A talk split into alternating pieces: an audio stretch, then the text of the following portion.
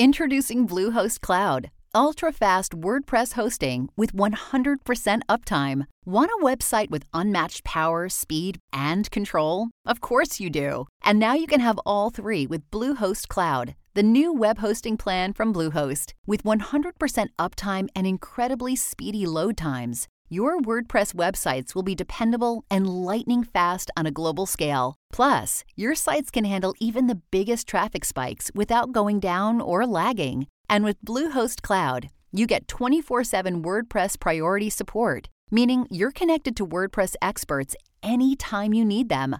Not to mention, you automatically get daily backups and world class security. So, what are you waiting for? Get Bluehost Cloud today by visiting Bluehost.com. That's Bluehost.com.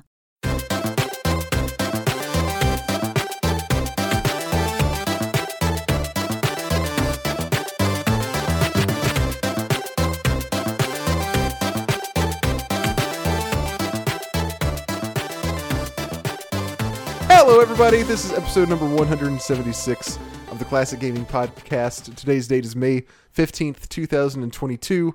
I'm Robert Ring. With me is. Oh, you want me to speak? Yeah, I've never done that before. I thought I'd. I, th- I was going to see how you handled it. Not well. Not I well. was anticipating. I was waiting for the mic drop. So, good afternoon. Happy Sunday. How's it going? you never had to say your own name before in front of an audience, Jay?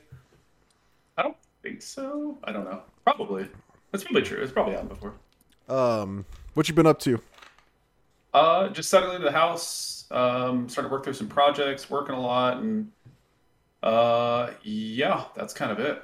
It's just been kind of busy the last couple weeks. It's been nice. So- That sounds weird, but Sorry, Dropbox. Just, Dropbox just made a sound. I think my recording stuff might have picked it up.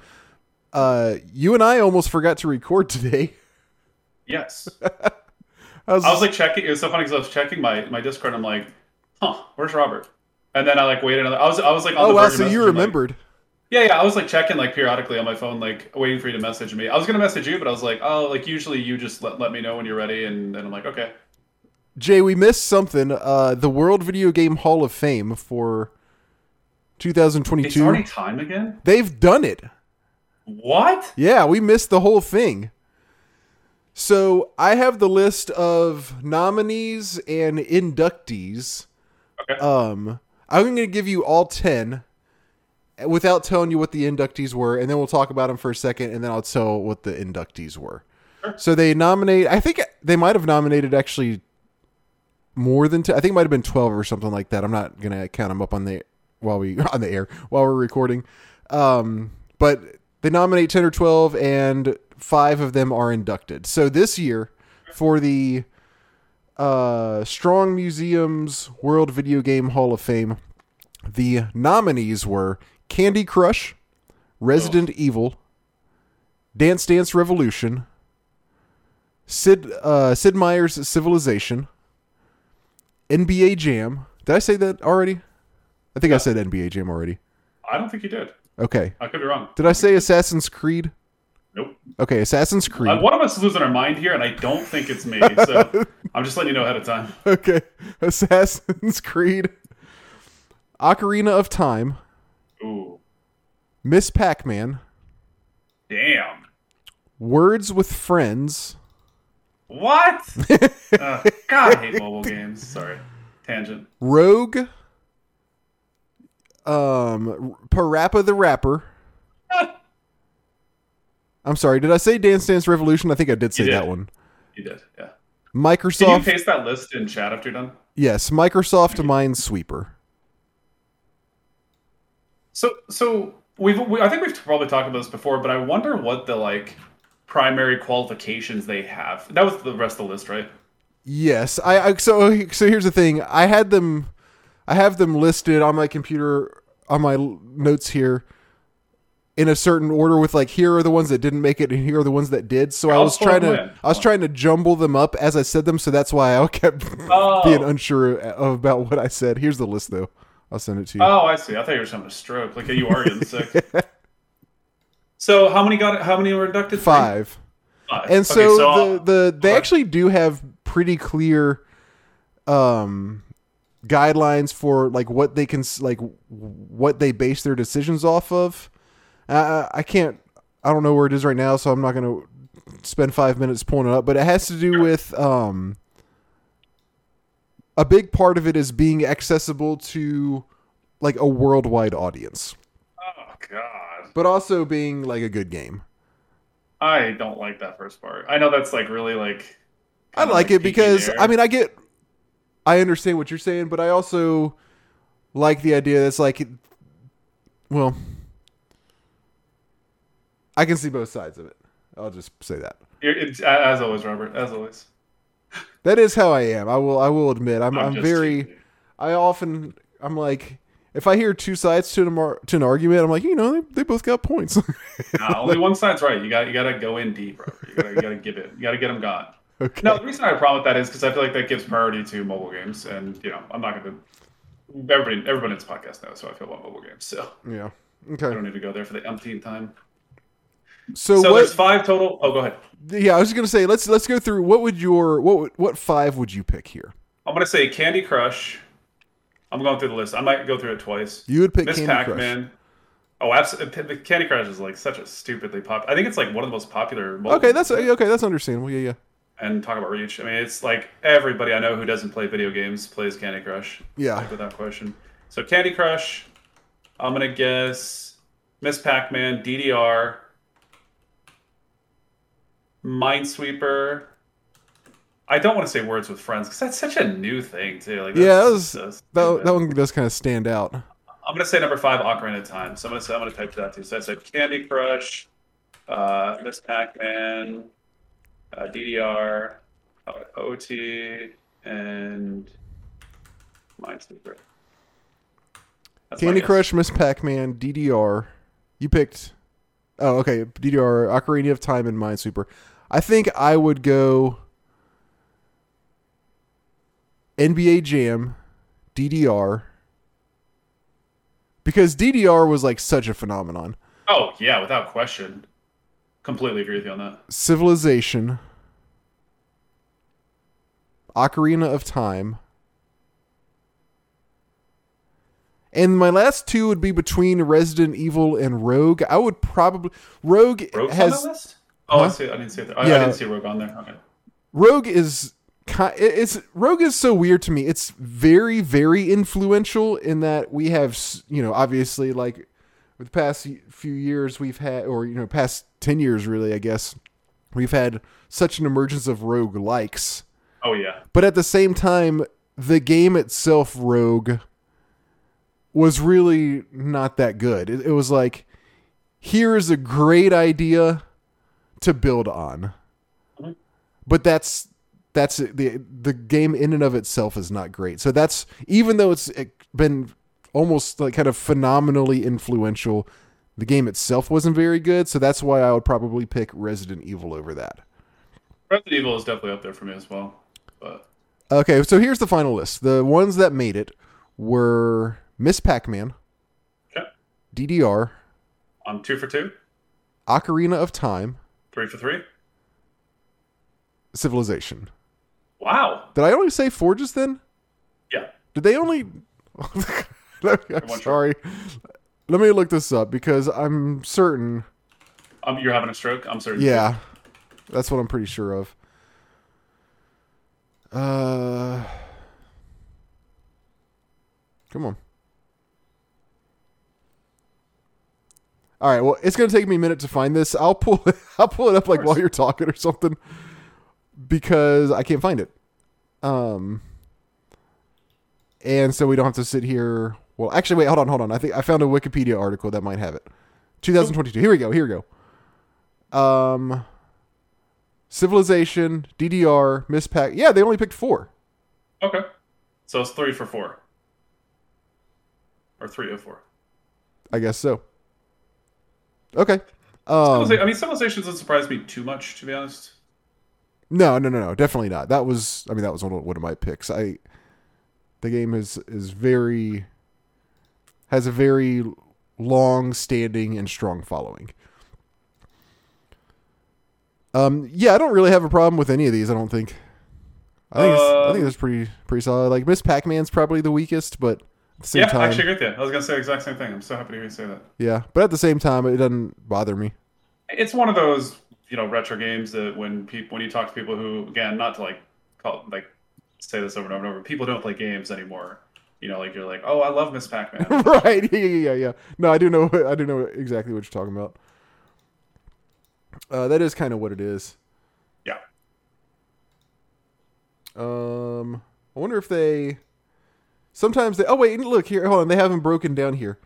Miss Pac-Man in 1980. This is the this is their write up, I guess, as to why they picked Miss Pac-Man. In 1980, Pac-Man captivated popular culture around the world with its mesmerizing but accessible gameplay.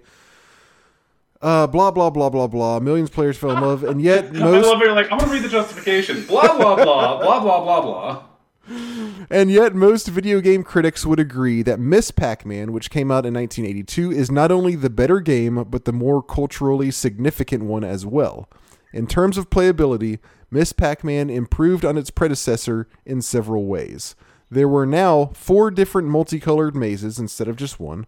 The prize fruit, rather than just resting below the ghost's lair, bounced around the mazes, adding a new chase element, as players had to decide whether to pursue the moving reward, gobble dots, or dodge the ghosts. The ghosts were smarter too, with a dash of randomness to their patterns that kept players from memorizing their movement sequences. And They actually, had different personalities, didn't they, in Miss Pac-Man? Aren't some of them like aggressive and more passive, or no? I don't know. It's- Okay, I thought Maybe. I remember seeing that before. Where like some of them like go after you, and other ones just kind of float and stuff. Um, I've been wrong on that. I'm really not sure. There's like four more paragraphs, but that's Blah the, blah that's blah the- blah. blah. I'm kidding. but that's the gist of it. Okay. Uh, so I mean, I guess actually they, they that's that's pretty solid reasoning. That's that's pretty pretty solid argument Yeah, for it. yeah, I can agree with I that. think. Um, okay, that's all I've got for news. But actually, one more thing is this reminded me that it's probably about time for us to do our top ten of twenty five years ago. Oh, is it already timing? My gosh, dude! Like, I feel like we do these, and then like the next episode we do them again. I, it's actually crazy to me. So we'll do that next episode if that works for you. Sure. Let me. Um, where where should I write this down so that we can remember it? I'm just gonna send. Oh, just DM me. Okay. Uh, top Top of my DMs 10. This is of 1997. Oops. Top 10 of 1997 next episode. So, if any listeners want to email in there, you know, you don't have to do a top 10 or whatever, but just some of your favorite games from 97, feel free to do so. Mail at classicgamingpodcast.com. Um, and let's talk about the games we've been playing. You want to go first, or you want me to? I can go first. If you want. How many games do you have this week? I've got two. Okay, May, do you want to do you want to go and then I only have one, so do you want to go and then I'll go and then you can Sure. You know what? Actually, alternate? I've got three. One of them is going to take about ten seconds to talk about. What'd you play Minesweeper? I played basketball on Atari. It is a one-on-one basketball game, and it is pretty much exactly what you expect from an Atari one-on-one basketball game. You there's like very rudimentary goals on each side of the screen. You move your character around and you press a button to shoot. When the other guy has the ball, you follow him around and press a button to block or to try to block. How was the graphics and or music? That was the graphics. No music. Did any Atari game have music? I have no idea to be honest with you. I, I only had an Atari when I was very young. I've never really thought about that until you just asked. I'm pretty sure they all just had sound effects. I think the I most think you're right. I think I'm pretty sure the most music any of them had would be like you know at the end of a level a little a little ditty. But that's ditty. but that's about it. Um, it was graphics are Atari graphics, and there was no music. So I, I wasn't being serious. I was just trolling okay, because, like, you know, we always talk about like graphics and music. And games Okay. and stuff, so. I didn't catch on. Um, it was very boring. I played it for about five minutes, maybe. maybe. Is it is it multiplayer or is it just single player? This is a real question. That's a good question. I think it is multiplayer. I played against the computer. I'm. I would be very surprised if it if it did not have a multiplayer mode. Uh, so that was that. What what year did that come out? basketball for Atari twenty six hundred. I'm gonna. That's probably a solid guess. Uh, no, seventy eight. Gee, what? I had games That back then. really surprised. I was gonna. Thank you. I was thinking the seventies. Like what?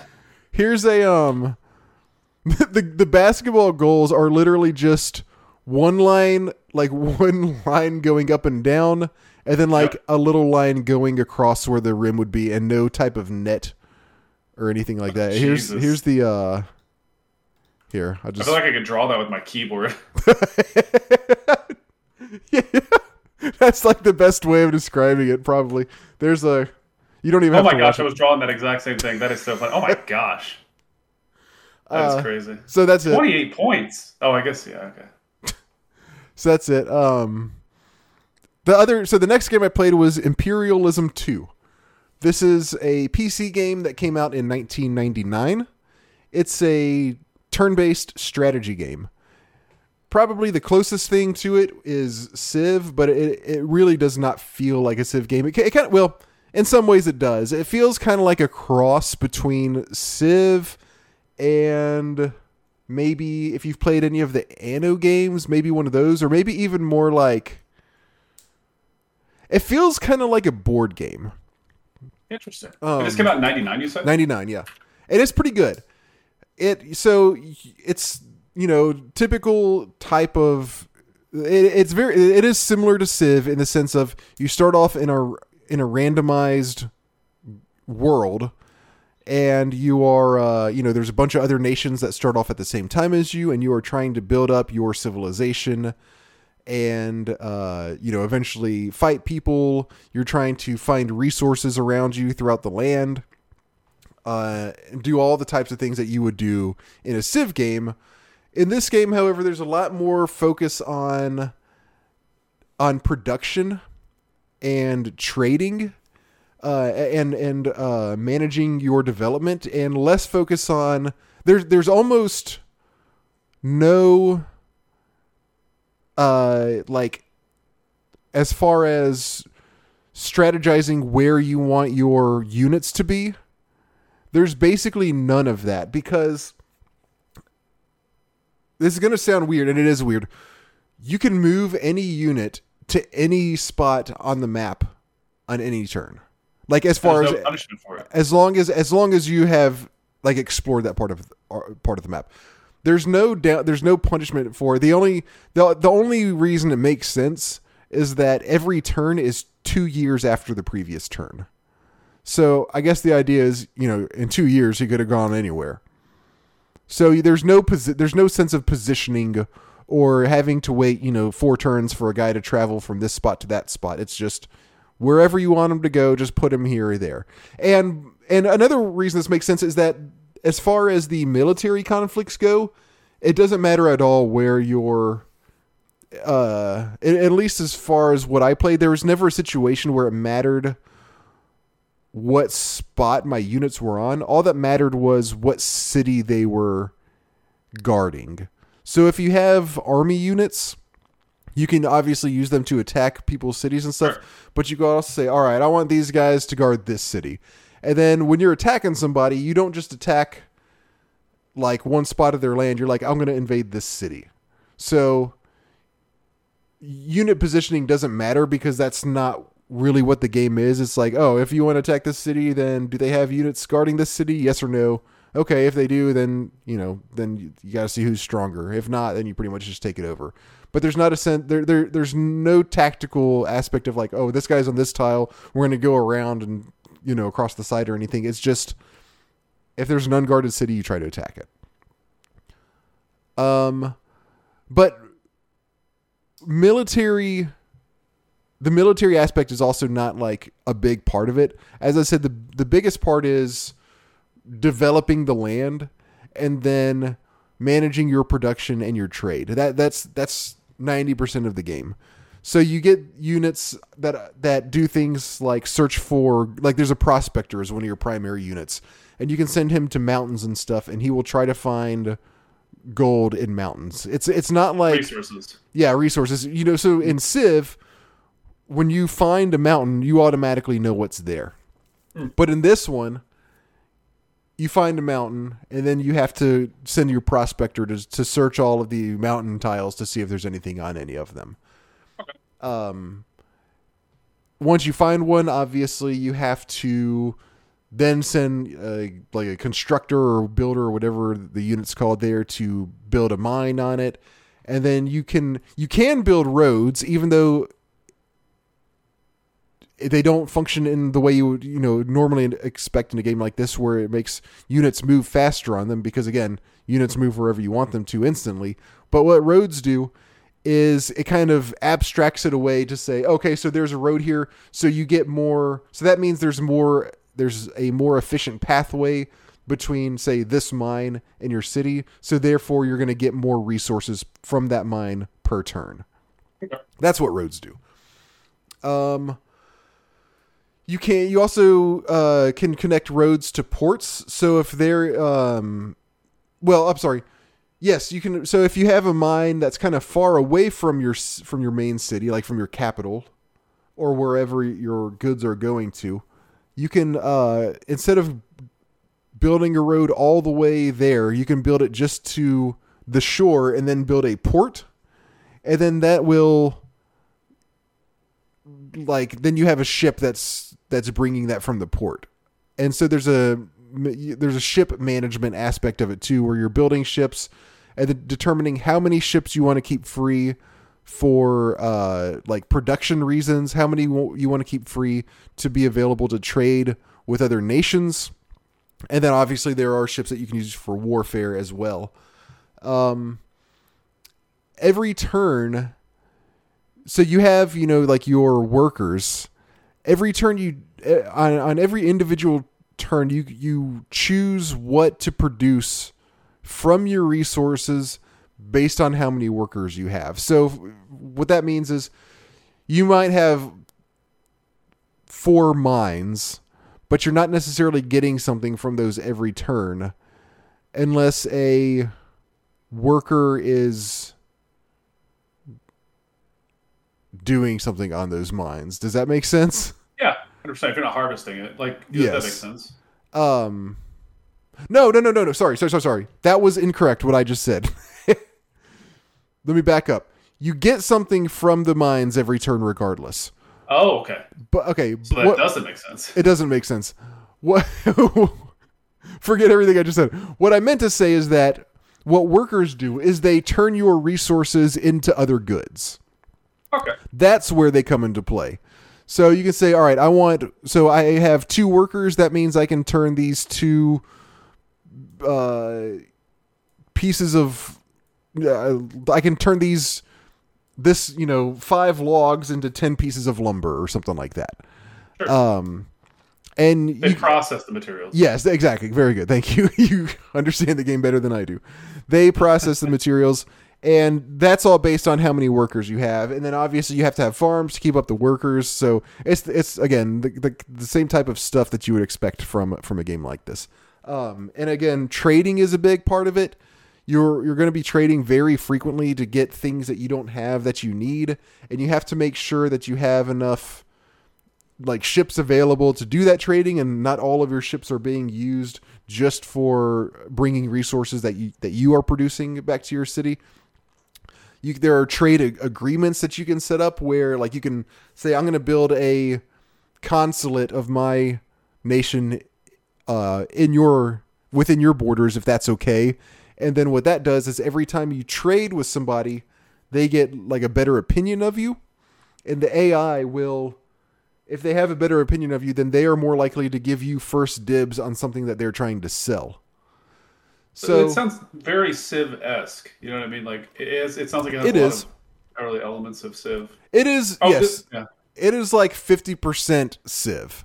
Okay. And then fifty percent, again, more focused on internal production and managing what kind of things you're going to produce every turn from the resources that you've harvested.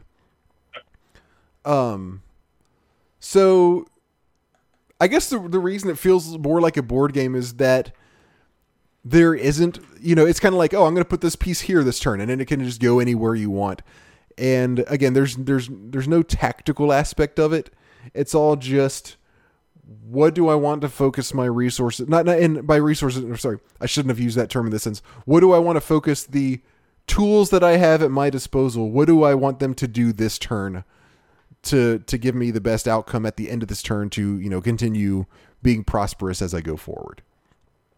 And again, managing your workers is a big part of it, eh, much bigger than Civ or anything like that. Managing trade is much is much more important than Civ, and uh, military stuff is much is much less important than the Civ series. And then one other aspect of it that's pretty important is is finding a new is finding the new world, like you know, basically America, and then uh, pretty much just killing any native natives that are there, and then taking over that land. Um, How historically accurate. yeah, I mean it is unfortunately, but that's they don't have any. It's pretty much just like the tutorials. Even is even like yeah, when you find the new, when you find like a new continent, make sure you just like kill all of the uh, tribes that are there so that they don't bother you while you're exploiting the land. I couldn't really tell if that was kind of tongue in cheek or not. I Yeah, think like self-aware. yeah, I yeah, exactly. I think it might have been, but I wasn't really hundred percent sure. But that's another big part of it is because because even though the maps are randomized, it kind of basically it does do the thing where it starts you like all of the primary civilizations. You're all on one or a couple continents, and then there is always one continent that is just um like for you to find and exploit. And then but that new continent also has certain resources. It will always have resources that you cannot get on your own original continent. So that's a vital part of the game is finding the new one and exploiting it. But it's it's pretty easy to do. It's always easy to find and it's very easy to it to get a new uh, like city started over there whereas in the civ game it's, it takes a lot of resources you know to build up a new settler And time. Yeah, yeah, and up. time. It takes forever, and then it takes a long time to get that city going. That process is much faster in this game, so it's it's really a lot less of an ordeal in this one.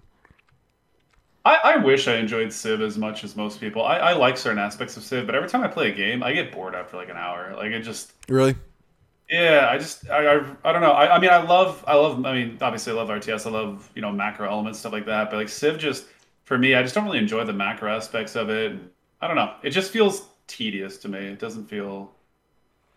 That's don't that's know. that's how Civ Four feels to me. Civ Five does is is a lot better in my opinion, and Civ Six I really liked. Like I'm not somebody who grew up playing Civ um, as much as I kind of wished I would have, but going back to them now, this is this probably sounds like a very like I for longtime Civ players, they probably scoff at people that are like, yeah, they get better each one. But for me, like they actually do get better in each one.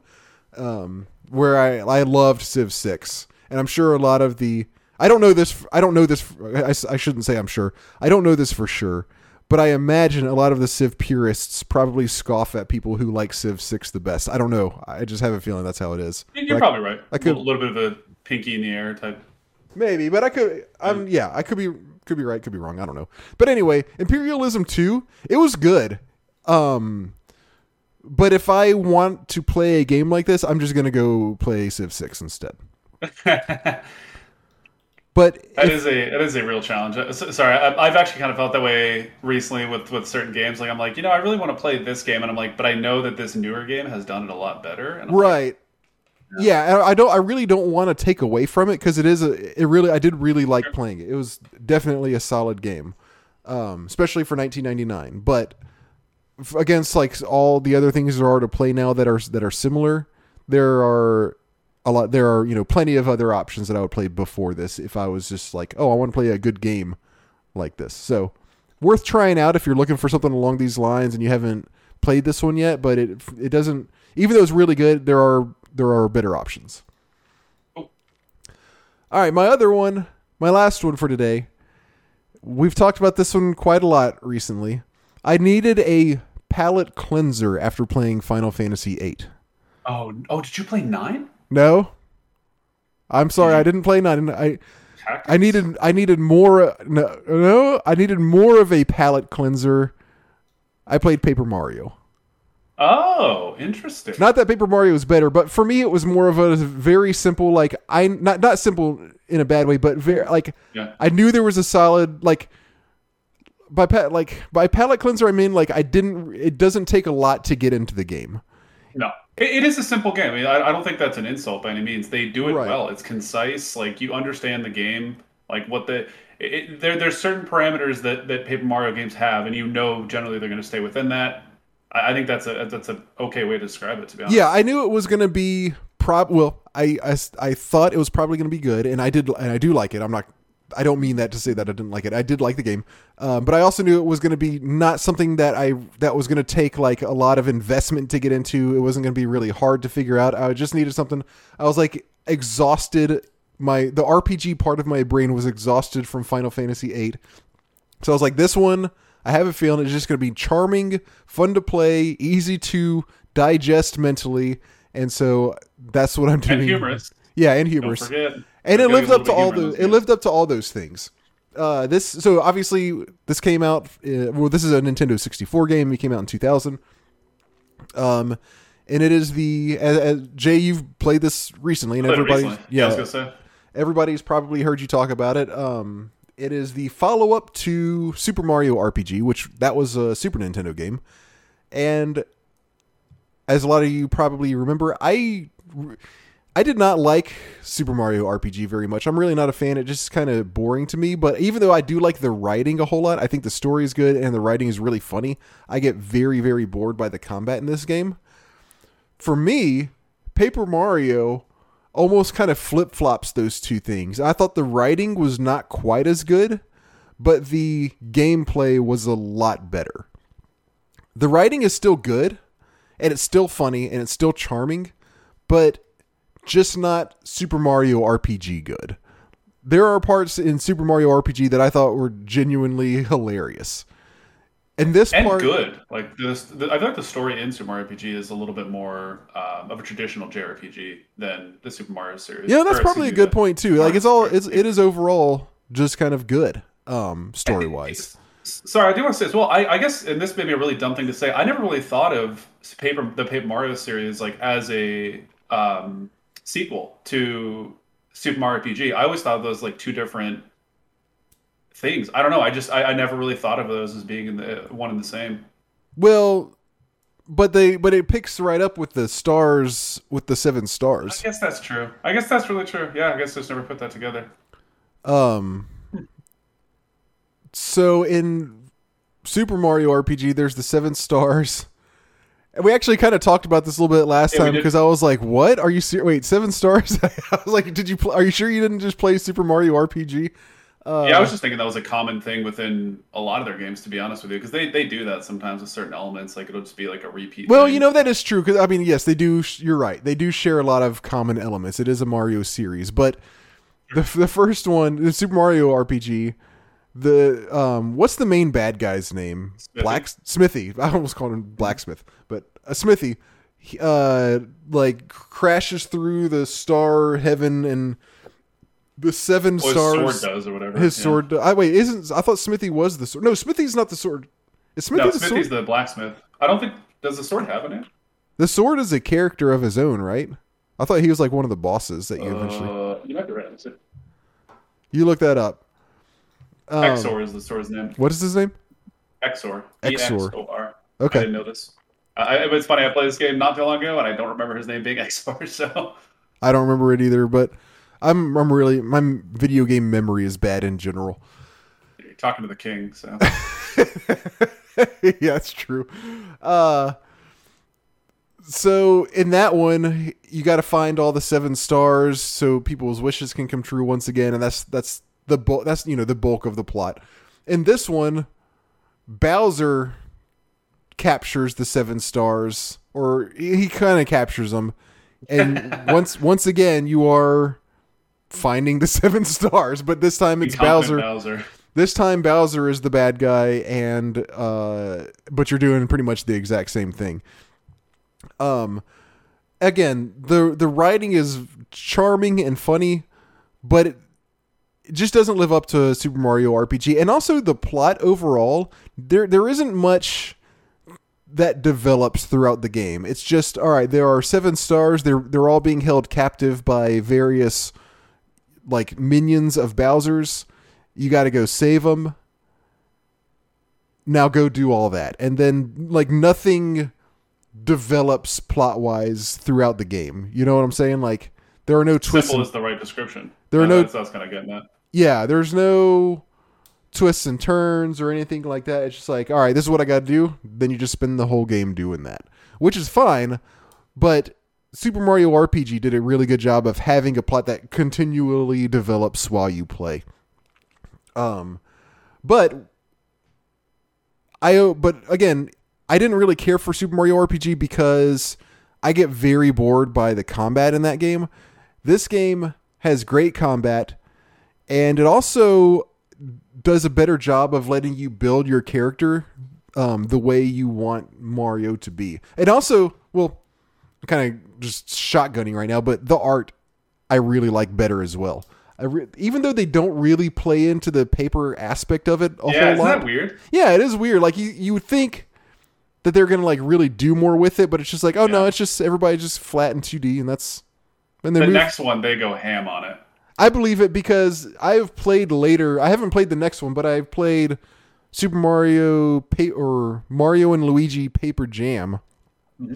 and that one they really, they really do take the paper aspect of it. There's like there's parts where you have to turn sideways to walk through cracks that are like very very thin, or you turn in like Mario turns into a paper airplane, or That's in Thousand Year Door as well. Okay, so yeah, they they Yeah. do that, and yeah, I definitely believe that they pick it up in Thousand Year Door. But in this one, it's just the art style, and and even then, if you were just to look at a screenshot, it just kind of looks like a two D art style on a three D background. Like that's that's that's cartoony.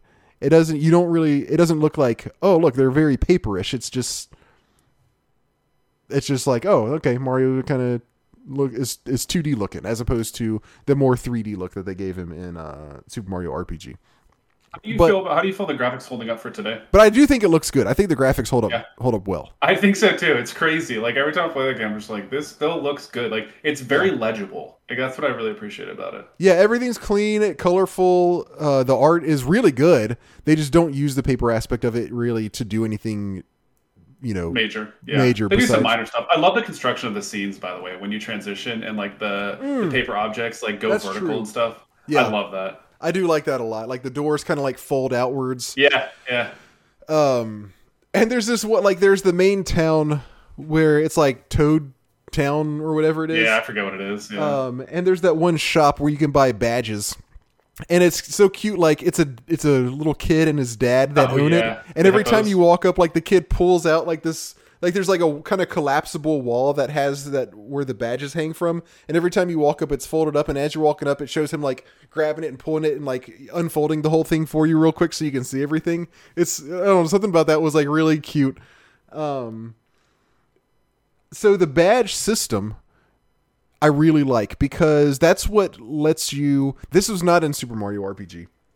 Um, but what this does is it really lets you customize your build in a, pre- a pretty good variety of ways. I think. Whereas in Super Mario RPG, it's just you level up and you get stronger, and you can pick like what is it? There are a couple stats that you can pick whether they get a couple extra points yeah, it's time. uh, flower points, HP, and no, no, no. I'm talking about uh Oh. in Mario RPG. Oh, oh yeah. I don't even remember to be honest with you. It's something I think like- you're right on that. It's, it might be similar actually, but it's but it doesn't make as much of a difference. It's like in Super Mario RPG, every time you level up, you get okay. If I'm remembering correctly, you get the traditional like okay, this and that went up, and then you can pick something to get like a couple extra points. I think. I don't remember to be honest with you. Uh, like I, it's not been very long since I played, but I'm not gonna. I, I don't remember. Okay, I'll have to look it up to maybe verify, but it's something like that. But in this one, you actually don't really have stats. You just have what the things you were saying. You have HP, you have flower points, and you have badge points. HP is obviously self-explanatory. Uh, flower points are your mana, and badge points you use to equip badges. And badges you get throughout the game. You can buy them at the badge shop. You can find them like in chests hidden throughout the world. And uh, star shards. Yes, you can. Yes, star shards are a thing that you also can find all throughout the game, and when you and you can trade those into this one particular character for uh, who also sells badges, and uh, badges are how you customize your build. Badges uh, just give you different abilities for the most part. It's, they might give you different actions that you can use in combat. They might give you extra um, just like straight up like boost your attack power or your defensive power. Some of them do things like there are the star shards. There are some places where they're just hidden, like almost like basically out in the open, and you have to butt slam like a certain part of the ground Oh, yeah. in an area, and it'll pop up out of there.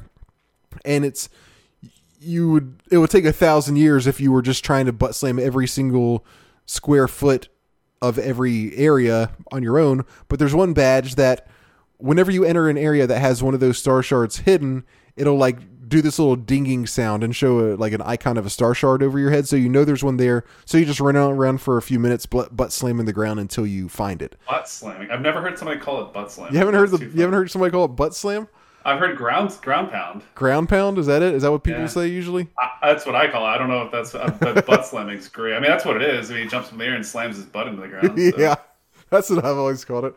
Uh, and so there's so like that's a badge. Um, what are, are there any other ones that come? Sound effect badge, which changes the sound. Yeah, yeah, yeah. Some of them are just, and those are free to equip. Like they don't Yeah. use badge points. It's just yes, thankfully, because it's just kind of like a fun little thing to add to the game.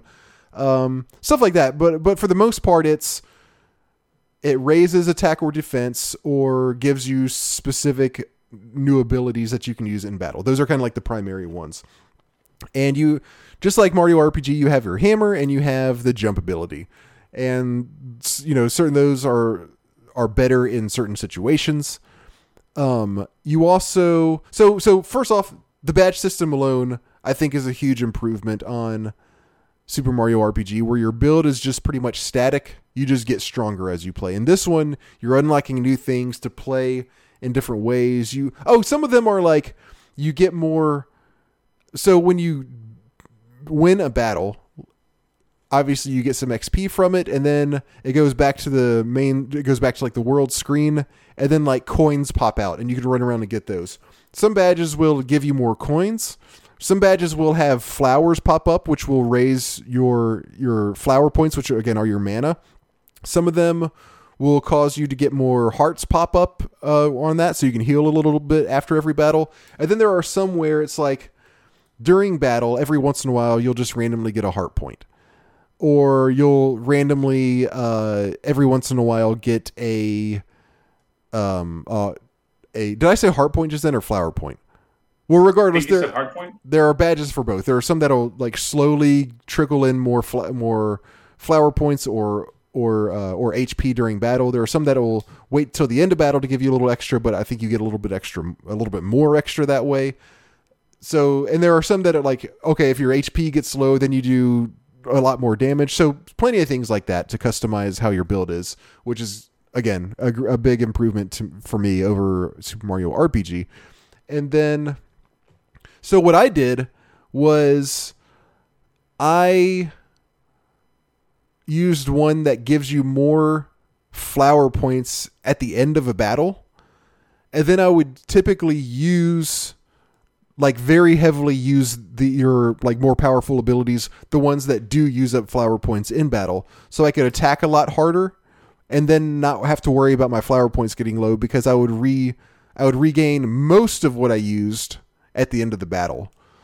So I, I eventually they would get depleted, yes, but it took a lot longer and usually I would be able to find a place to like refresh and and get those back or if not then I could just, you know, use one of my items to get those back, but I didn't have to worry about as much about managing those and I could still do a bunch of damage. That was kind of like the the biggest part of my build as I was playing this game.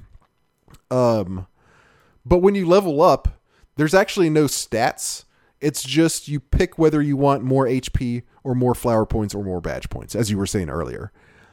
And that's that's all that leveling up does. You just pick one of those and it goes up, which is kind of nice um, because this is just a game that's kind of meant to be going back to like the palate cleansing aspect of it. It's kind of meant to be like not really number crunchy and all that kind of stuff, just like kind of easy to understand.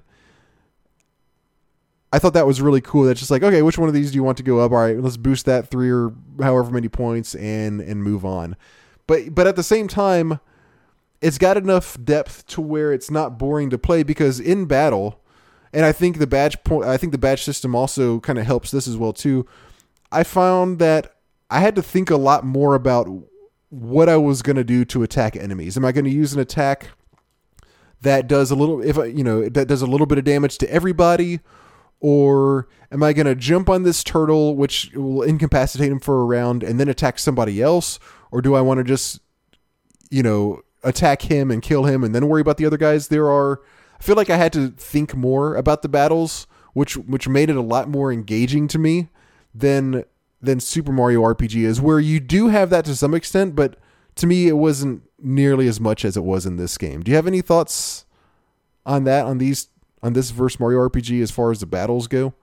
Yeah, I will say for me the battles, um, I had the same challenges you had with Super Mario RPG with uh, Paper Mario to some extent because the battles do Really? get very repetitive. So one one thing uh, b- I should mention is the battle, the game uh, has like a a limit on how much you can level uh, based on where you're at in the game. So like when you're first there, like you need hundred star points to level, and you get like let's say you kill a mob and you get two, and then you level. The next time you might get one, and then if you level again, you get zero. So you, you there's actually a cap. Oh, yeah, like there is that. soft- so so because of that, what ends up happening is in a lot of cases you'll just be kind of running through battles, and the battles will be generally pretty repetitive in the composition and the amount of enemies you're fighting. So you're just kind of going through the motions of doing it. I did have that. That after a while does get pretty old, especially if you're in a dungeon for a while. And when I say dungeon, I mean like you know one of the castles or one of the chapter closing pieces, whatever. You'll generally fight like the same mobs over and over and over, and it does get a little bit boring in that regard. But you are right. You can then use your flower points to, in a lot of cases, I use flower points a lot of times to AOE to clean up like a big fight. So Okay, so you kind of took a different approach as far as the flower points go, where I was using them very liberally. You kind of Yeah, you I- saved yours a little I- bit more. I saved all my star shards and bought the um, boost attack power. I think it's like 30 star shards, and you buy like you, you do more damage with like hammer or jump, I think. And then like I basically made it so my stats were really high in Mario, and I would just just goomba stomp everything. Like Mario's did so much damage.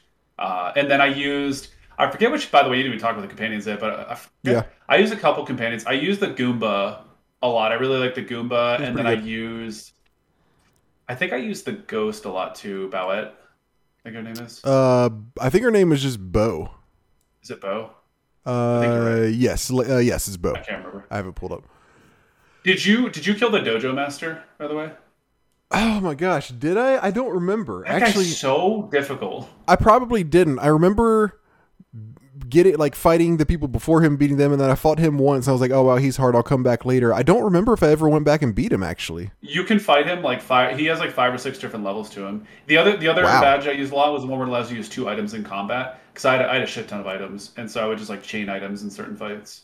I'm gonna say I probably did not beat him then because I don't remember Right. anything about there being It's multiple. really tough because you you fight you fight his like companion, you fight his other companion, then you fight him like three or four times back to back to back, and he gets stronger and stronger. Towards the end, he like hits you for like I think twelve or something. Ouch. Yeah, that's a lot for this one because your HP like at the end of the game is what like 50 maybe. Yeah, I was gonna say like me. I, I don't I don't remember where mine was, but I uh, I don't remember. I stacked a lot of HP at the end because I wanted to kill the dojo master. One thing I didn't like was that it will cap you on like badge points, for instance. There was one point where I tried leveled up and it was like, no, you're at your max for that. Oh, I didn't know that. Yeah. Like, well, like that's like the whole point is just to be able to customize how you want Mario to beat. So Oh, I thought that was that. I thought that was kind of arbitrary. Yeah, it was kind of I was like like it doesn't do it doesn't add anything to the game. It just makes it less customizable. That was kind of weird. Yeah, I kind of wonder what they were doing. Yeah, I don't know either. But but as you mentioned, there are companions that you pick up throughout the game. Um, and they also you can pick one to like have kind of basically active at any point, and they will so and they'll follow you around, and they're also your other party member in battles. Uh, and you you said that they don't do much when we talked about it before, but they do like half the damage Not for me. Mario was my character. Mario was just sure. a beast for you. 100%. Yeah, hundred percent. They didn't do a whole lot for me. For me, like a lot of the times, Mario they would do well, maybe not half, but thirty. Like they were important enough to where I had to have them. Um, I think the one- so there's uh, I guess I don't know. We won't spoil all of them, but yes, there's a Goomba. The ones that I used the most, I will say, were Kooper, who is just a Koopa Troopa. Um, and I think Watt was one that I used a lot. He's he's just a spark. Oh yeah, and I did use Bow a lot also. Those were kind of my three. yeah. But Bow's ones. ability was ridiculous. Like any boss fight, you're like, okay, no damage. Oh, okay, yeah, yeah, no yeah, damage. yeah, her, yeah, and they Like and they each didn't mention that they each have a special, like their own special abilities, and hers or one of hers um, is yeah, you just don't take any damage for a round. So like you were saying, if you're fighting a boss, if he's about to attack, you just use her special ability, and it does use flower points, but then you just don't take any damage, which is really huge. Um, oh, another badge that was that I used the whole game once I got it was the one that doesn't use a turn to switch your companion, like in Oh yeah, that's a cool one. That helps a lot because certain companions are better be- based on the type of attack they do. They're better against uh, certain enemies. But w- normally, what happens is it's Mario's turn, then the companion's turn, then the bad guys, then you know, the, like all the bad guys go. If you want to change companions, then that uses up the companion's turn, so you miss an entire attack for that round. But with this badge, you can change them at will. You can change them multiple times for battle. It doesn't matter. Just and it doesn't use up their turn. They you can trade you can trade them out and then attack with them. So you can keep switching out for whatever's best for the situation, and you don't have to kind of anticipate it beforehand. Uh, that one was was really helpful to me. But they also do things when you're not in battle, like they help you out in other ways, and sometimes you have to use them. Like what's an example? Um, Sushie. Use. Oh. Sushie is one. He's a fish that you get at one part. And actually, his part's kind of annoying because so what he does is he's a fish, and, it, and what Oh, his yeah. ability is outside of battle is you can use him to take you through water areas of the world.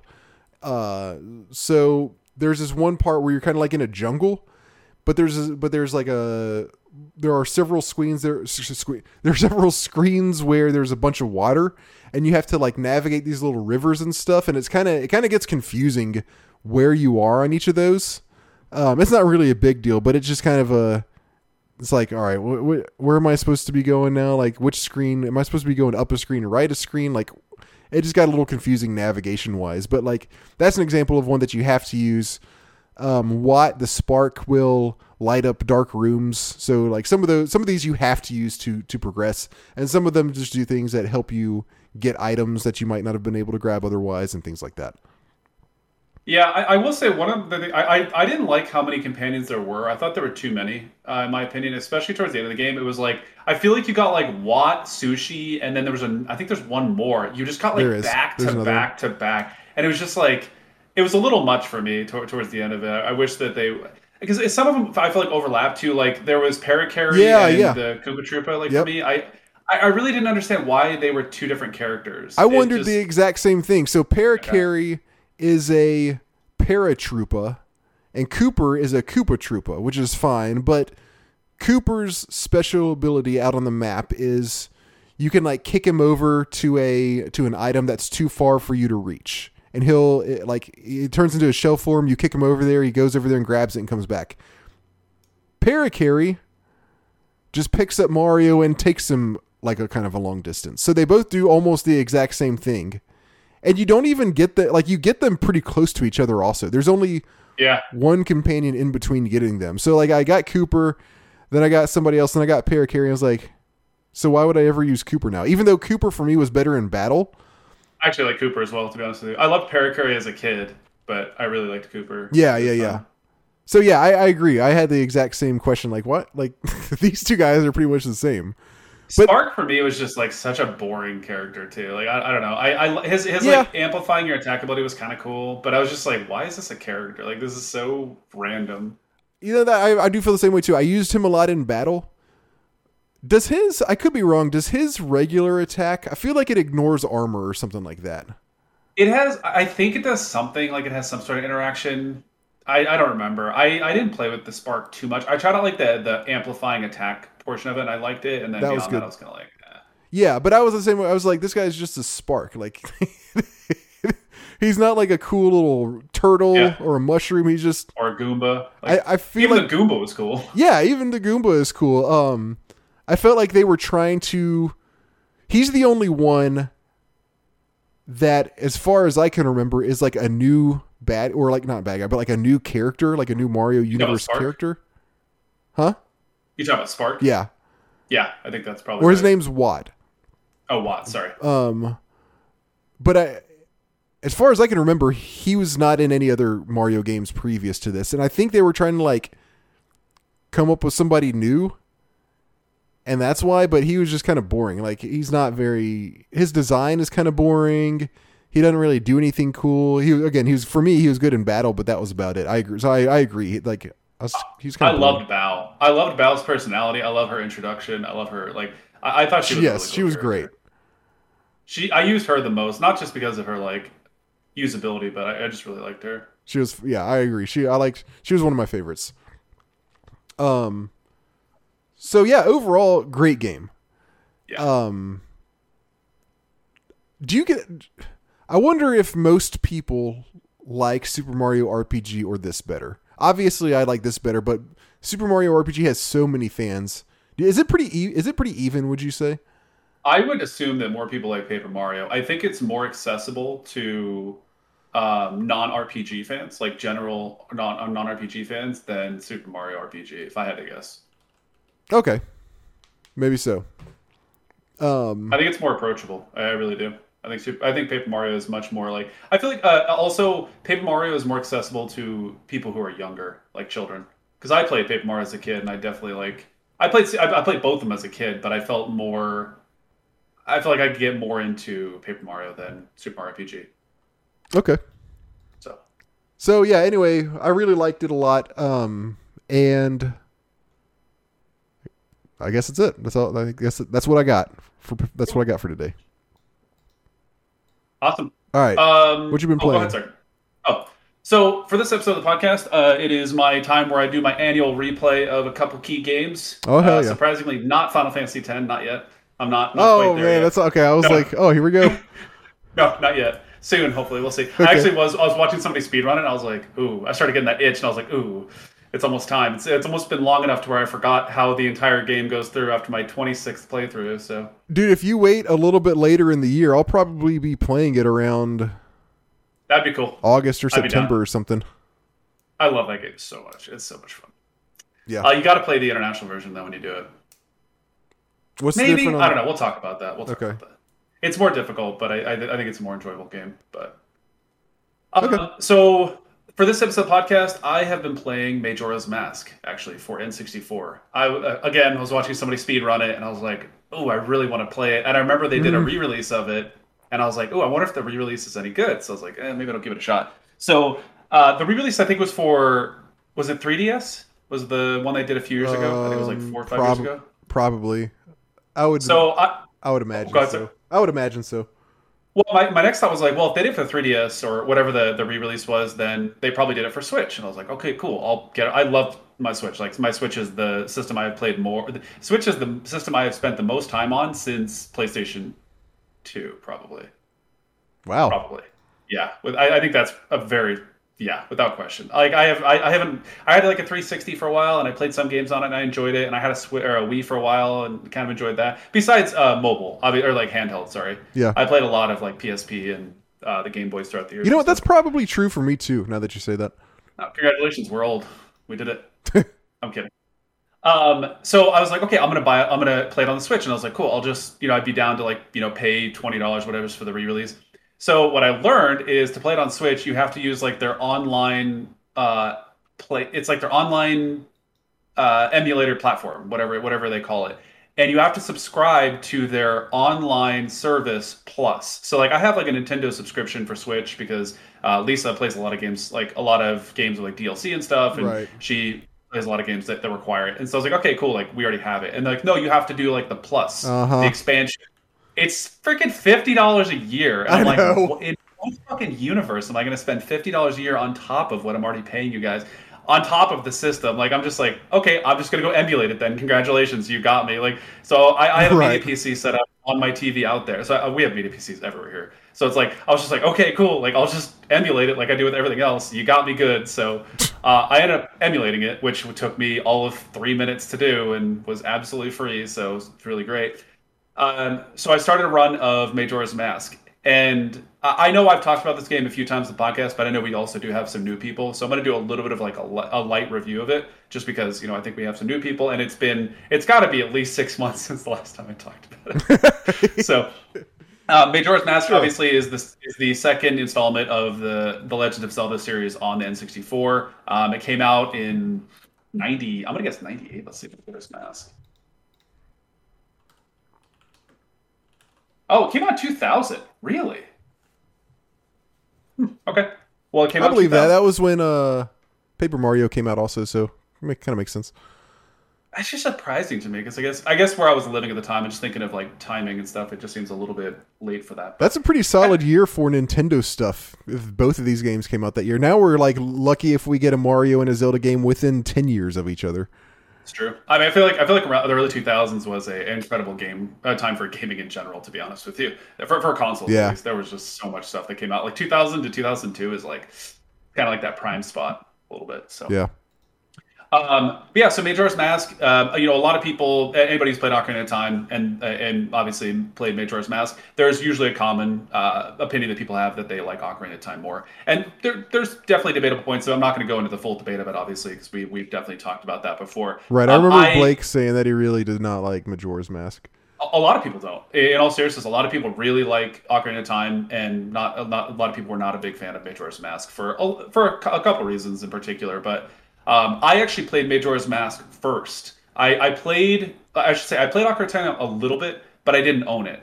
Um, I owned Majora's Mask, and I ended up spending a lot of time playing it. And you know, I, I wonder if that has something to do with it too. For a lot of people, if they had played either one in a specific order, if it changes their opinion. But Okay. uh, from my perspective, I, I invested a lot more time into Majora's Mask.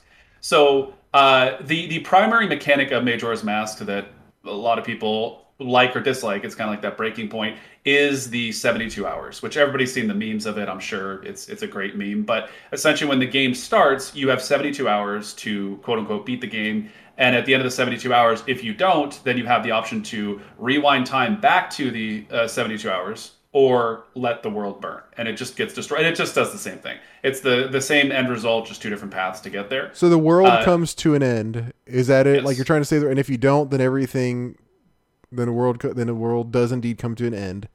Yep. And if you, yeah the moon crashes on onto the planet and you can what ends up happening. rewind it how far if that happens. 72 hours the game is You is have to go back to the three days. beginning of the game. Yes, but but there are there are certain things that are permanent that you do. Okay. So you don't lose all your progress. So basically, the idea of the game is like you make uh, progress each time you reset, and the the point of the game is there's the moon is going to crash into the planet because of Majora's Mask, and uh, the the whole goal of the game is to um, you have to clear four major dungeons. When you clear a dungeon, it summons this uh, creature that then holds up the meteor or the moon. Sorry, it lifts the moon, preventing it from crashing onto the planet. And so after you have all four of them, they can hold it up, and then spoilers. You go inside and you fight Majora to, to complete the game. Now, one of the key things is when you clear a dungeon and then reset the time, that dungeon is no longer cleared. And for a lot of people, that was a big point of like frustration, contention. There is one thing though: when you clear a dungeon and then you come back to it in a uh, the next series of days, you can just teleport to the final boss and beat it. You don't have to re-clear the entire dungeon. So when you basically in, in like a series of three days, you'll clear a dungeon, you'll reset. You'll go to the next dungeon, you'll clear it, you reset until you do that four times. And then when you're ready to fight Majora, you can go into the dungeon, teleport to the boss, kill it, rinse and repeat the four times, and then you can ultimately go to the end. Now, Huh. one of the the frustrating part for people is the game you know like based on how quickly you do things you may be in a really shitty spot when the time runs out, right? Because at the end of 72 hours, if you are in a really bad spot and you have like let's say a bunch of rupees with you, you can deposit the rupees in the bank and those retain after the time a rewind. But if you have rupees in your pocket, those go away. So if there are certain things that you have hmm. that it can be very frustrating. Or if you're in the middle of a dungeon and you're just about to beat it, but you can't quite figure it out and you only have a few minutes left, it can be really frustrating because you're like, fuck, now I have to rewind time and just do this all over again. Right? And for that, sure. that there are some mechanics around it. You can slow down time, um, which is a really important mechanic to play through the game. Um, you can even speed up time if you want to, if you want to go through a series really quickly. So that part of it, I understand. I think that can be very. It's even happened to me. There have been times when I've been in the middle of a dungeon and I'm like, I know I'm not going to have enough time to clear, and I'll just teleport out, deposit all my stuff, rewind time, and then go back to the dungeon.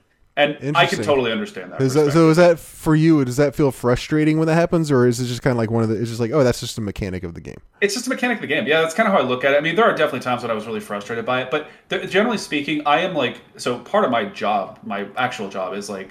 uh processes. I, am a I, I'm a manager of people, but I manage processes. So in my mind, when I'm playing this game, this this might be part of the reason why I like it so much. Is I'm thinking I have 72 hours. What do I want to accomplish in the 72 hours? Right? And it's like, well, I want to clear a dungeon. Okay, great. I cleared the first dungeon. Do I go to the second dungeon? Probably not. I probably don't have enough time to get there. And you know, like a Zelda game, the dungeons aren't just there, right? Usually you have to work through the main story. There's certain interactions, mechanics, certain side quests you might have to do in order to get to the point where you can actually pursue the first dungeon, right?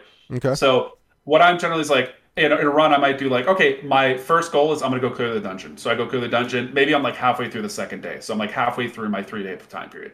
It's like I have a day and a half. What do I, what do I need to do? Well, I need to farm money so I can get the adult wallet. Great, I'll go do that. Well, I need to go collect these hearts by killing these you know heart pieces by doing these random side quests. Great, I'll do that. Uh, and then I need to like get set up so that I can do the second dungeon. Great, I'll do that. So I try to like give myself time and even some buffer on both sides just to make sure that I have enough time to complete those tasks. And if I get done early, I can just go farm, or you can just reset the time again and move on to the next part of what you can do. There's no punishment for resetting other than you lose your bombs, um, your de- uh, de- Deku seeds or Deku seeds, uh, your de- Deku sticks, and like some other things like that. But everything else, like you keep your masks, you keep your weapons, you keep all that stuff. And by the way, the masks, there's like I think there's like 35. Let me see. How many masks in Majora's Mask? Yeah, what did the 24? Wait, wait, hold on. First off, question. 72 hours. Is this real time 70? No. Okay. Um a, a uh, an hour Let me think about this. An hour is about 45 seconds. Oh, wow. Okay. So if we do some quick math, and that's that's at normal time. So 72 times 45 divided by 60. So you have roughly about an hour, an hour of gameplay per. Actually, I'm gonna I'm gonna Google that. How long? How many minutes is 72 hours in Majora's Mask? So you're not supposed to be able to beat the game without it having to reset at least several times. Wow, I was exactly on. Actually, holy shit, it's 54 minutes. I was exactly right. Um, Correct. Yes. In your first, I mean, I, I, yeah, you are not supposed to. Like, okay. If you if you knew the game and you practiced a lot and you weren't like gimmicking the game at all, you could probably do two dungeons per three days. You could probably beat the game in about three cycles, if I had to guess. So even if you really know what you're doing, it's not expected that you'll be able to beat it without having to reset a couple no. times. Okay. Okay. No, and, and, and the masks. So let's talk about the masks. The masks are obviously one of the primary mechanics of the game. Um, there are 24 masks. I thought there were more, but there's 24 total masks. Um, and each of them, and, and, what's cool is there's there's generally stories that are tied to each mask, so like where they come from, and there's usually a spirit or a soul that's somehow tied to it. Like somebody somebody either died or somebody was bound or was uh, somebody created the mask. Like they basically like used themselves to create the mask. Okay. There's four primary masks, which are the Deku one, the Goron mask, the Zora mask, and what is the fourth one? I'm trying to remember. Oh, maybe there's only three primary ones. Sorry, I'm I'm just I, am like partway through the first dungeon now, so I'm trying to remember. There are three primary ones. There's the Deku mask, the Goron, and the Zora mask. I thought there was a fourth one, and those those three allow you to tur- you actually embody those uh, creatures or people, I guess you should okay. say. So like when you start the game, you are a Deku. That's how the game starts, and then ultimately you find a way to uh, ter- take off or basically turn yourself back into a human, and in turn you take that curse that was put on you and you put it into a mask. So that allows you to then put the mask on to turn back into a Deku for certain mechanics or whatever you need to do for the game. Goron, same thing. Zora, same thing. So as you progress through the game, you will be rotating these masks depending on where you are and, and realistically what what you're trying to do. And so they give you like abilities and stuff. Yeah, exactly. Okay. They have very unique abilities. to them. And then there's a series of other. Oh, okay, that's why. So there are 20. Yeah, there's 24. Okay.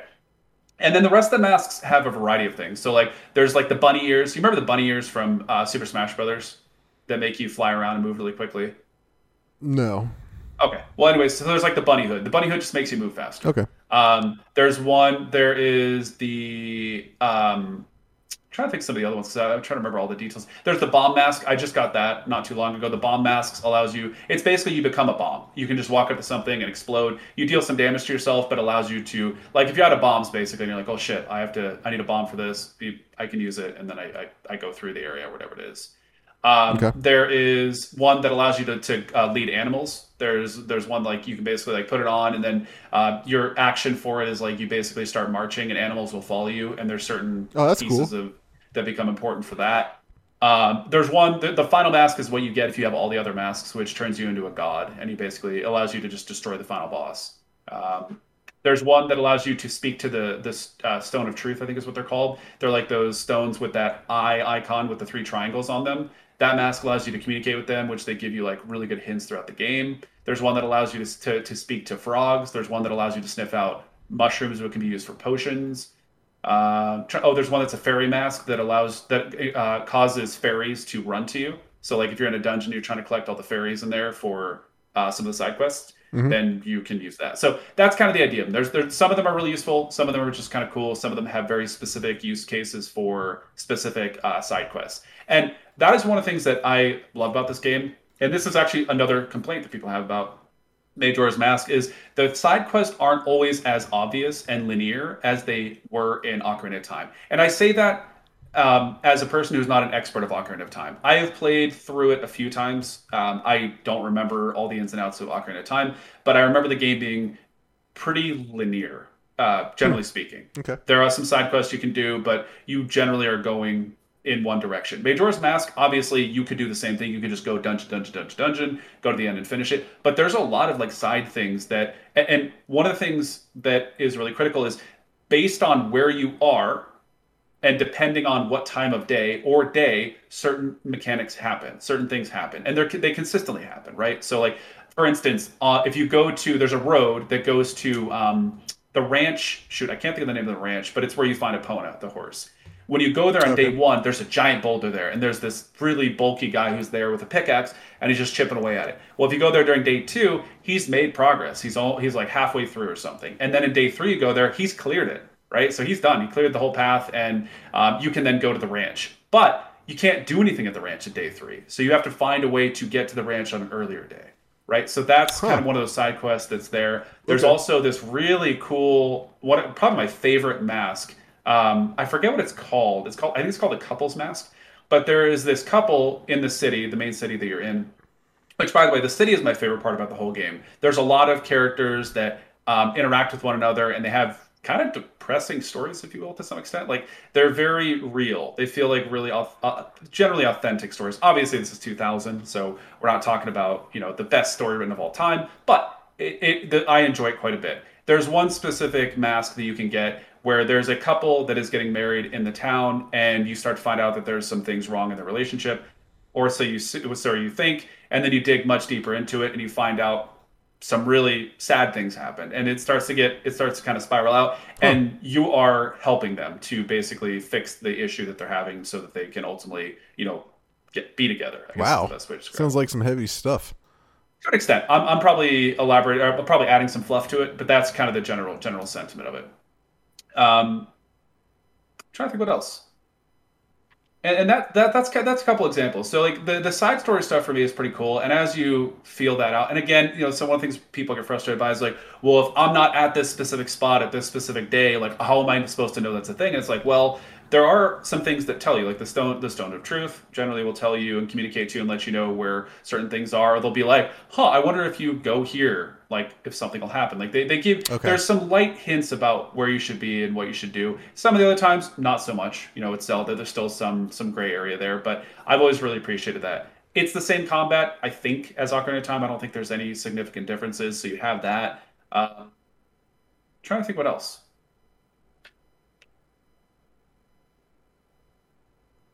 I mean, it sounds pretty solid to me. I, I I I've been less interested in Zelda games lately. Wow. Um, Even after Breath of the Wild. I mean, Breath of the Wild was great, but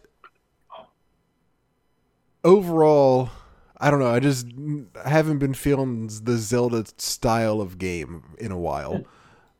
But I, I Breath of the feel Wild like comes out. Is it later this year? oh, I feel I like they might have delayed it. I could be wrong. Let's see. Uh, release date.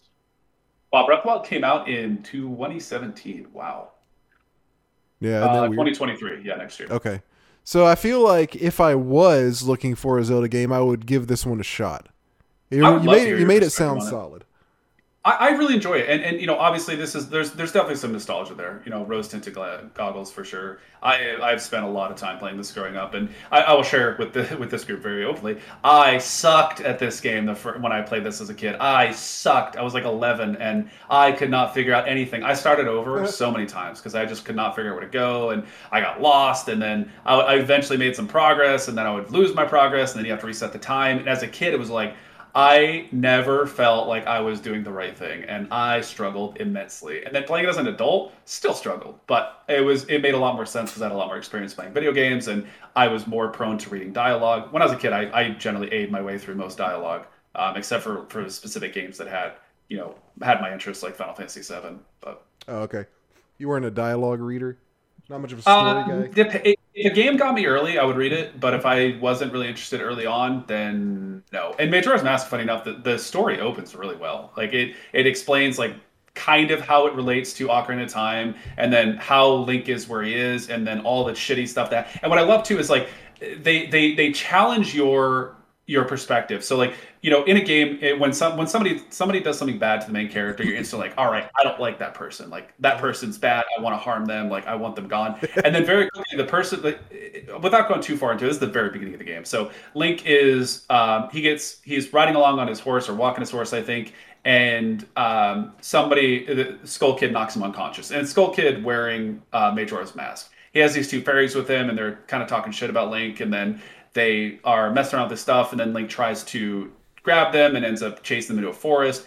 And then um, the Skull Kid turns you into a Deku, right? And so now you have to find your way out. And one of the fairies like s- uh, spends too much time talking shit and like going like like doing a raspberry at Link, and then ends up getting separated from her brother and Skull Kid as he leaves. What's doing so, a raspberry mean? like that noise? Okay. Never heard that before. Yeah, I think that's what it's called. Um, but anyways, so they get separated, and then she blames Link for getting separated, and you're like, dude, you just like were talking shit to me, and you stole my shit, and you stole my horse. Like, who who is this? Like, like I want you to die. Like, I really want you to just fly off, and uh, and then as it kind of goes along a bit more, you learn more about who she is and like what a relationship the Skull Kid was and what happened to him that caused him to be the way he is. And it's you know it's one of those things where you're like, God, like it's just like I hated this person. I was so focused on that, and now I'm like, I don't hate them. I hate somebody else more now. But it's just it, it really does that very quickly early on, which as a kid got me good because you know as a kid you're very your thinking is very linear in that way. You're like, okay, this is the bad guy. I hate them. Like this is my my main goal. And then when they are like, yeah, but are you sure about that? And you're like, no. Like who do I hate now? And they're like, well, you don't know yet. Like you don't hate anybody. And it's like, all right, well that's just cruel. Do you know what I mean? Yeah. Right. Okay. So, but yeah, um, I would love for you to play this game at some point. Maybe as a game of the quarter, we can do that in the future. Okay. But I, I would, I would love to hear your perspective on it. All right, we got a solid email section. We have four. We got we got. Uh, I glanced through these. Looks like we got a solid response overall from the uh, game of the quarter discussions. Good. So let's see what people had to say. I think we can both get in on this one. I love the subject line of an email from Jeffrey. FF8 sucks. Squall is a bitch. Well, yeah, I mean that's. Uh, I mean, I, I feel like he, we could have just said that That could have been. talking about it for thirty minutes. yeah, I mean, that's what if that was the whole entire episode? right? That's all we said. All right, Jeffrey says, "Yo, dudes, I refrained from writing in last episode about Final Fantasy VIII because I didn't replay it along with you, and I didn't want to pile. After listening to you talk about it, I felt compelled to chime in with my experience. When the game first came out, a classmate of mine bought it and beat it in a few weeks. He then Jesus. offered he then offered to sell it to me at a discount. So I had my parents call me out sick from school so I could play it all day the first day I had it. my Ah, gosh. what a waste. That's like the I, that must equivalent oh my gosh. that's the equivalent now of of calling in sick um, for a game that has always online functionality and then Oh, it's not working that day. Definitely had that happen to me before. Yep. Sitting in queue. Yeah, for WoW, I'm sure is that what you're Oh, many times. Yeah. Many, many times. So I had my uh, so he has, has parents call him out so we could play. I absolutely burned through the game. I mostly liked it, but I immediately caught on to the draw slash junction exploit and just boosted my strength and HP so high that nothing was a challenge. I didn't like the characters, and I agree that the quote love story was teenage nonsense. However, I thought the overall story was intriguing. I kept wanting to know more about how the Laguna storyline tied in and how all of this convoluted nonsense would come together in a way that made sense. Uh, you know, that's actually one thing that we didn't mention was the little side story where every once in a while, and it, this is explained later. Every once in a while, you are suddenly play like your characters will all pass out and you're suddenly playing a different storyline of different characters, but it's like they're different people inhabited by the same people. Is that a good way of describing it? Be honest with you, I don't even remember this. You didn't, you probably play so you didn't play a whole lot because you were in the middle of moving. You probably didn't get to this part on your most recent playthrough because I think it's like five hours maybe until you, it happens for the first time. There are several parts in the story where you all your whole party like falls asleep. It's like a cutscene. You all fall asleep and pass Oh. out, and then you're I playing. Okay, Sorry. yeah, and then you're playing as other people. You're playing as completely different people, but it's like they're in, but it's like their minds are the minds of the same characters that you've been playing as. But you're thrown into a different story, and you're doing totally different stuff. You're these soldiers, and you're like, all right, we got to do this and that, and it's explained later why that happens. It's part of the story, of course, and that's what Jeffrey is talking about right here. That that part was intriguing to him, but I'm going to come back to Jeffrey's email in a second. I wanted to ask you about that. One thing that I hate in not just RPGs, but like a lot of kinds of video games, I guess maybe not all of them, maybe it is mostly an RPG thing, is when it does that, and not necessarily in that way where it's like, oh, what's going on, but where it cuts away from the main characters and makes you play like a side story of different characters for a while. I feel like I'm just wasting time and not progressing with my main party. Like I think it, Yeah. I don't know if it's a f- like I don't think it's a bad thing. I feel like it's just a, me personally. It's filler. Okay. I, I, I agree with you. I, I like if, if it ties back into the story and and let's see adds to it in a positive way. I am open to it. What I don't like is when it feels like it's just something to take away from the main story, just to like get you, you know, get you away from the story for a little bit, or or be some sort of padding and filter or filler. Excuse me. That to me is just like I feel like it's just lazy storytelling. Uh, maybe sense. so. I, for for me personally, I think even if it's done well, I just feel like I just want to get back to the main guys and keep going. So I think that's okay from my perspective. If it's done well, I think that's okay. sure. But that's my biggest complaint. So I think a lot of games, and this isn't even just unique to video games, to be honest with you. I think it's, I think it's, there are TV shows that do it too. It's like, why does this character exist? Like, you don't do anything. Like every time you're on screen, you're just filler. Especially animes. Animes are, ooh, animes are amazing at that. Oh yeah, yeah, that's that's a good point. All right. Uh, back to Jeffrey's email. I was completely invested until the scene at the orphanage where you find out they all grew up together and that free so this is spoiler and that freaking Ultimecia was there taking care of them but nobody remembered because of the GFs. LOL, give me a break.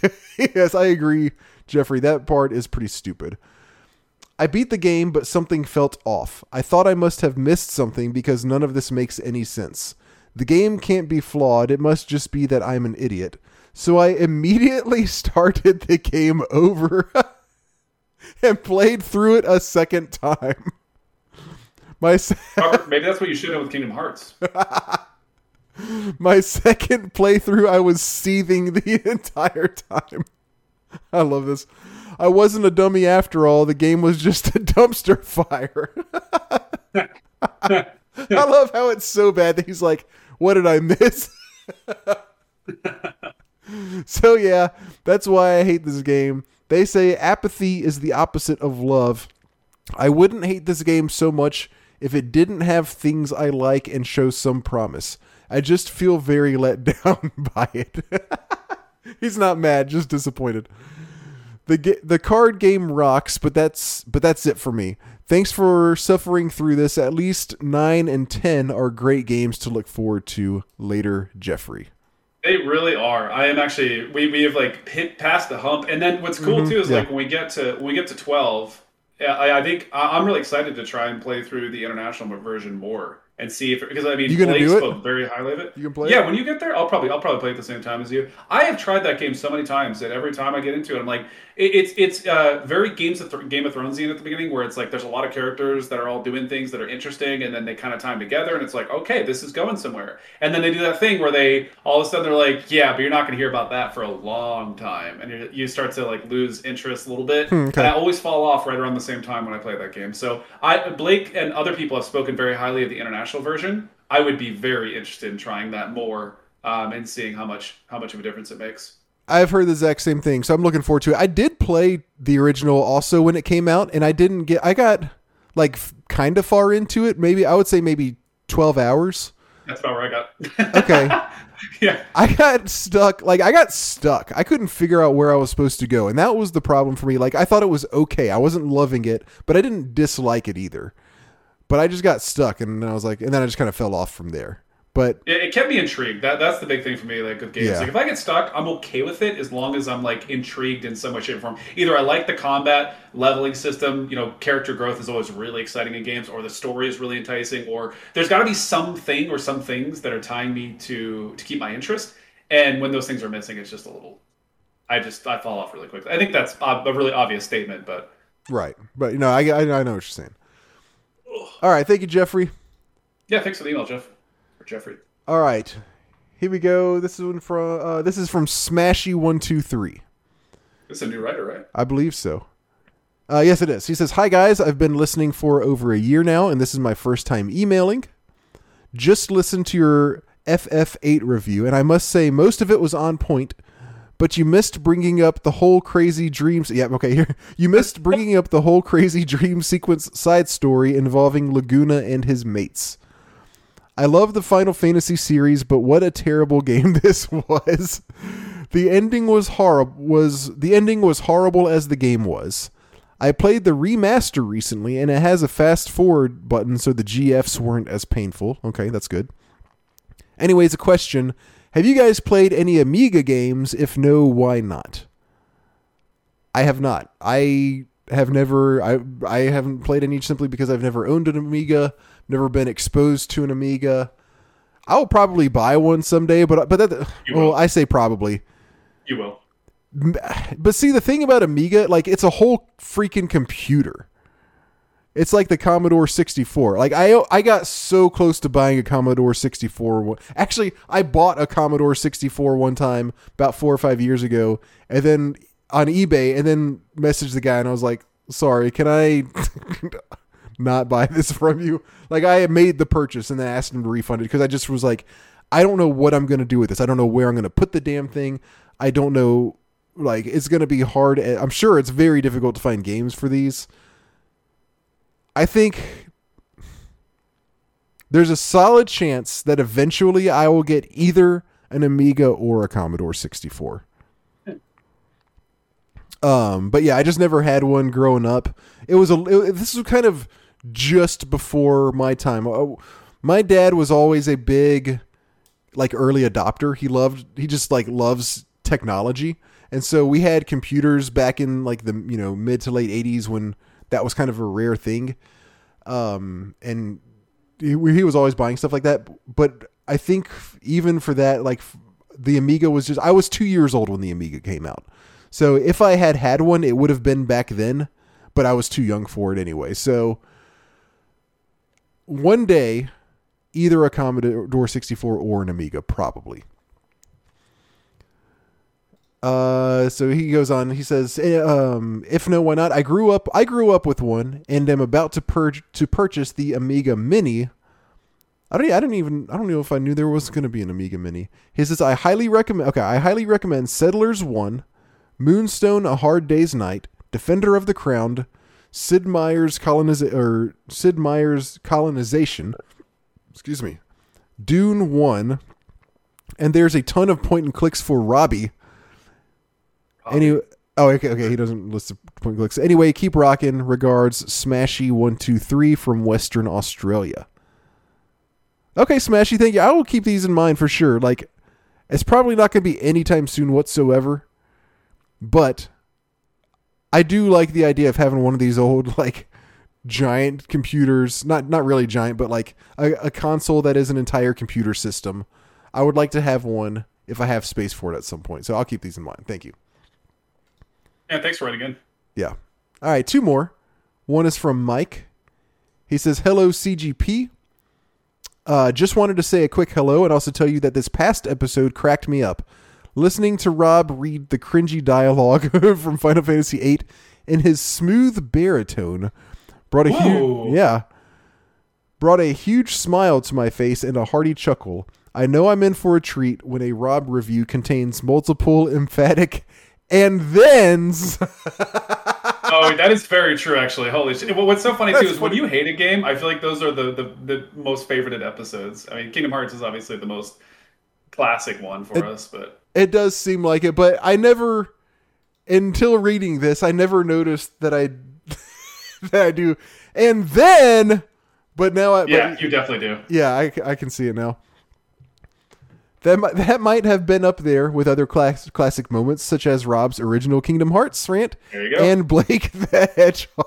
No, Blake the Hedgehog will go down in infamy as one of the funniest episodes ever. Hard to top that.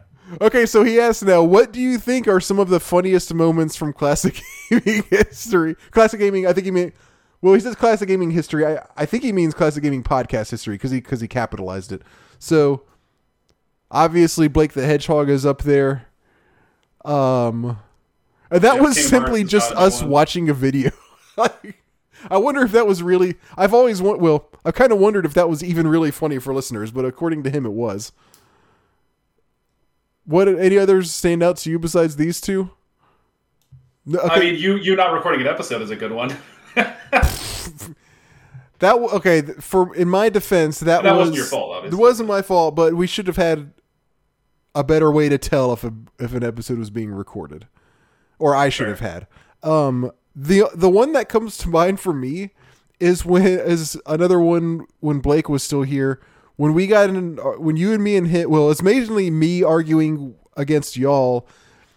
Blake played Transistor, and which which which that's a newer game. Like we were talking about it in current gaming subcast. He played Transistor, and the character in that game has a gigantic sword.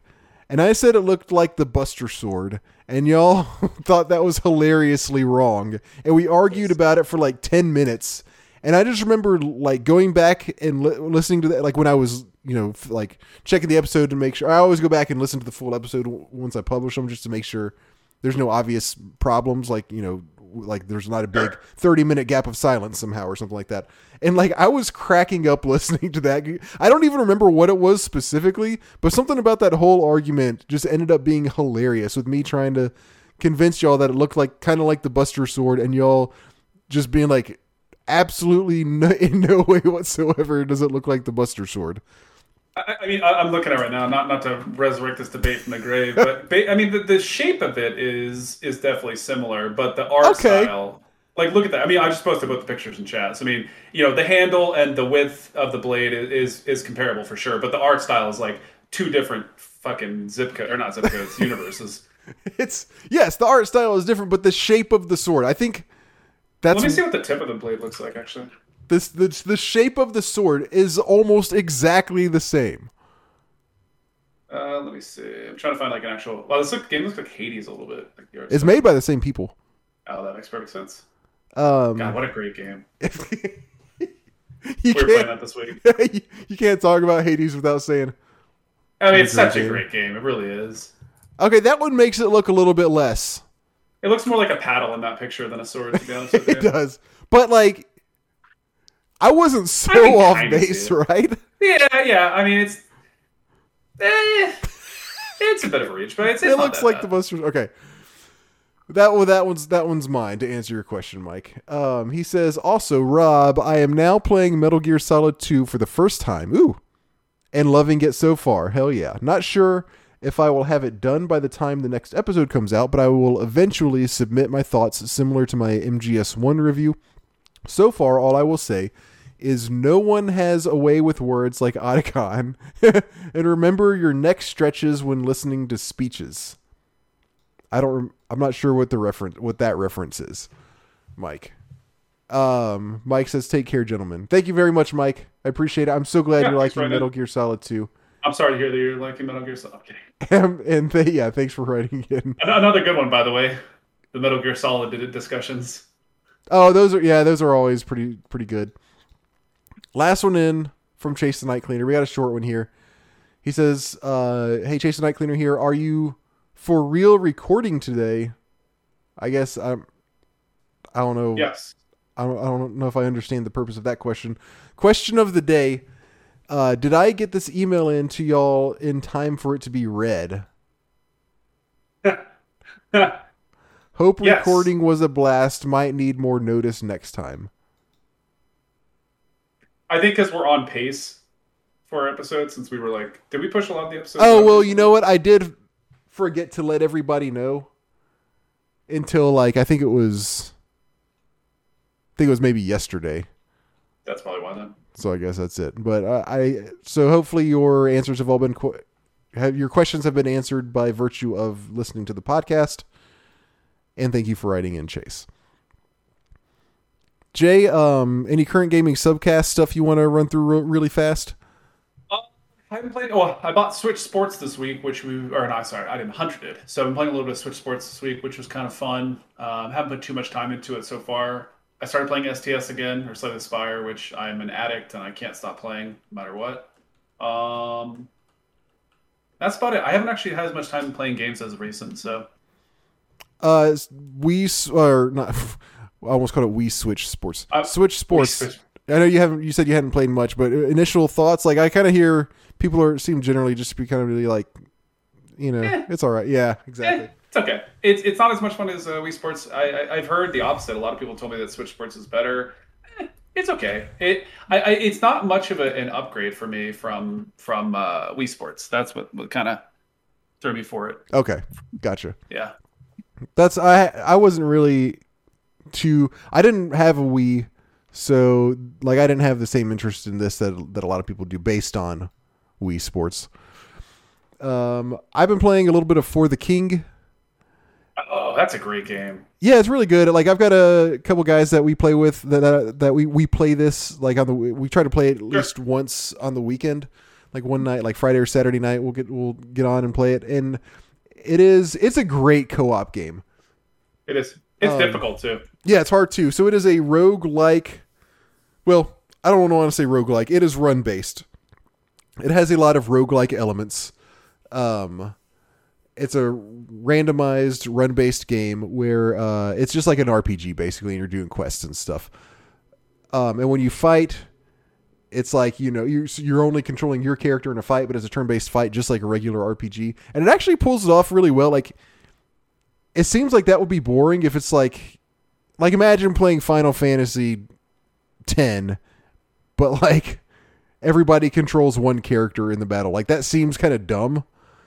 But they make it work really well but by having like a system uh, where you, you basically roll dice to see how effective each thing is. Like it feels it feels a lot like playing Dungeons and Dragons kind of in, in some ways.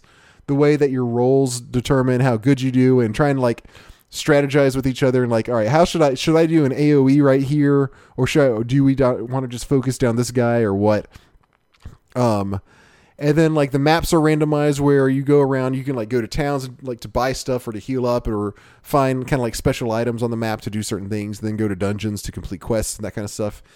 And but what I really what, like I feel like the game overall is just like a really solid RPG, but also what's really fun about it is so first off it has this kind of like almost like wood carved art style where your characters like are kind of not like Final Fantasy 8 blo- uh, not Final Fantasy 7 blocky but like kind of blocky in a way. Like again like they look like they were carved out of something.